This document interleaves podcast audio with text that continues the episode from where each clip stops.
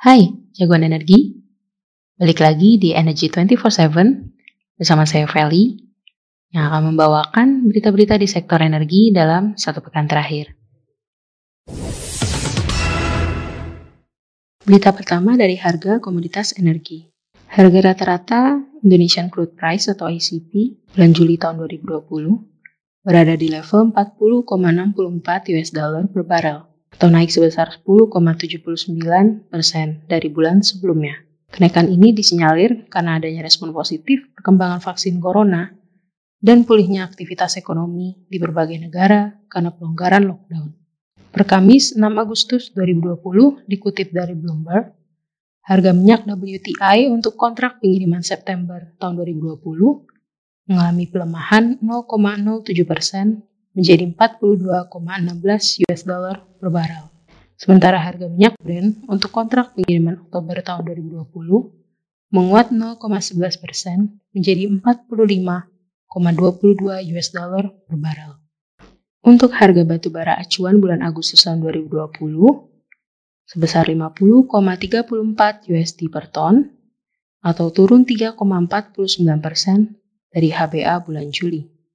Penurunan ini disebabkan penurunan permintaan di beberapa negara pengimpor batu bara, sementara stok di pasar global semakin meningkat.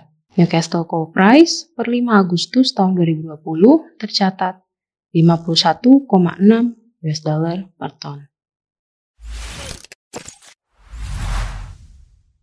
Perpres harga listrik EBT segera terbit. Ini insentif yang disiapkan.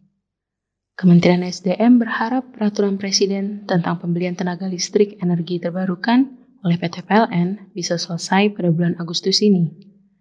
Direktur Panas Bumi Kementerian SDM Ida Nuryatin Finahari mengatakan, melalui perpres ini, pemerintah memberikan sejumlah insentif bagi pengembangan listrik EBT, termasuk yang bersumber dari panas bumi. Bentuk insentif yang akan diberikan antara lain berupa akuisisi data, melalui pengeboran eksplorasi yang dilakukan oleh pemerintah.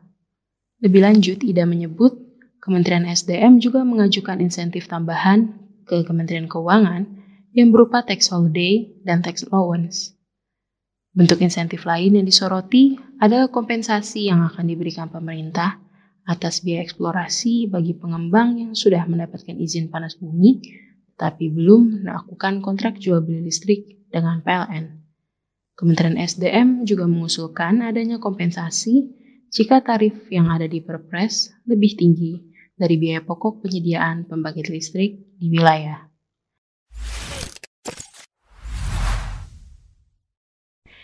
ESDM butuh SKK Migas mengkaji perubahan gross split jadi cost recovery. Kementerian SDM baru saja merilis Peraturan Menteri Nomor 12 Tahun 2020 terkait kontrak bagi hasil migas. Dalam aturan tersebut, kontraktor-kontrak kerjasama atau K3S dapat leluasa memilih skema kontrak gross split atau cost recovery. Namun hal tersebut harus melalui proses evaluasi dari SKK Migas khususnya terkait besaran dana komitmen kerja pasti dan signature bonus yang harus dibayar oleh K3S. Kontrak ini disambut baik oleh para pelaku usaha, salah satunya adalah Presiden Direktur Energy Equity Epic di Blok Sengkang, Andi Rianto. Menurutnya, hal ini bisa berdampak bagi iklim investasi migas. Andi menyebutkan, dengan berlakunya aturan tersebut, perusahaan berencana untuk mengajukan peralihan kontrak migas dari gross split ke cost recovery di blok Sengkang.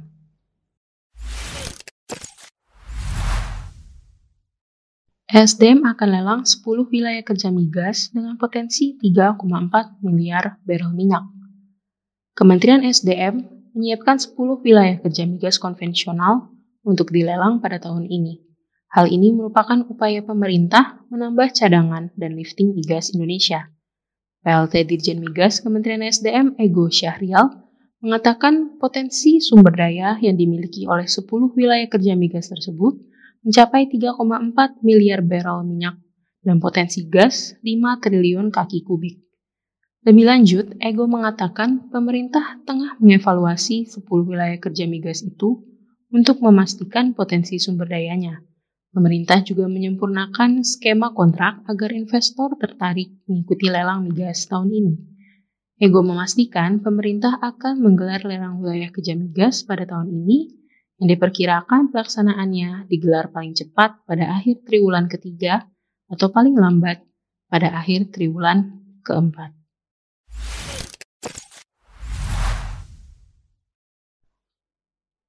Token diskon listrik sudah tersedia Begini cara mendapatkannya.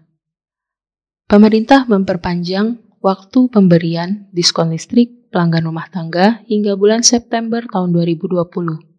Program ini memberikan biaya listrik gratis kepada pelanggan 450 VA dan diskon 50% kepada pelanggan 900 VA bersubsidi berdasarkan data terpadu kesejahteraan sosial di Kementerian Sosial. Bantuan ini akan langsung masuk dalam tagihan masing-masing pelanggan pasca bayar, sedangkan pelanggan prabayar harus memasukkan token diskon dari PLN. Adapun cara mendapatkan token diskon listrik melalui website adalah dengan membuka laman www.pln.co.id, kemudian pilih menu stimulus COVID-19. Sementara jika melalui WhatsApp, dapat menghubungi 08122 123 123. Kemudian, masukkan ID pelanggan atau nomor meter. Terakhir, masukkan nomor token gratis yang tertera ke meteran yang sesuai dengan ID pelanggan. Untuk menjangkau pelanggan di daerah terpencil, PLN juga akan bekerja sama dengan perangkat pemerintah setingkat kecamatan, desa, atau kelurahan untuk memastikan bantuan listrik diterima oleh masyarakat.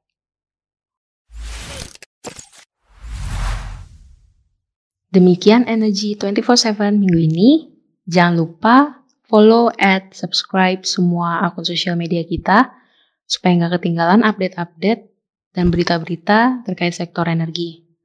Di bulan ini, PYC juga mengadakan lomba baca puisi anak dalam memperingati Hari Ulang Tahun Kemerdekaan Republik Indonesia yang ke-75.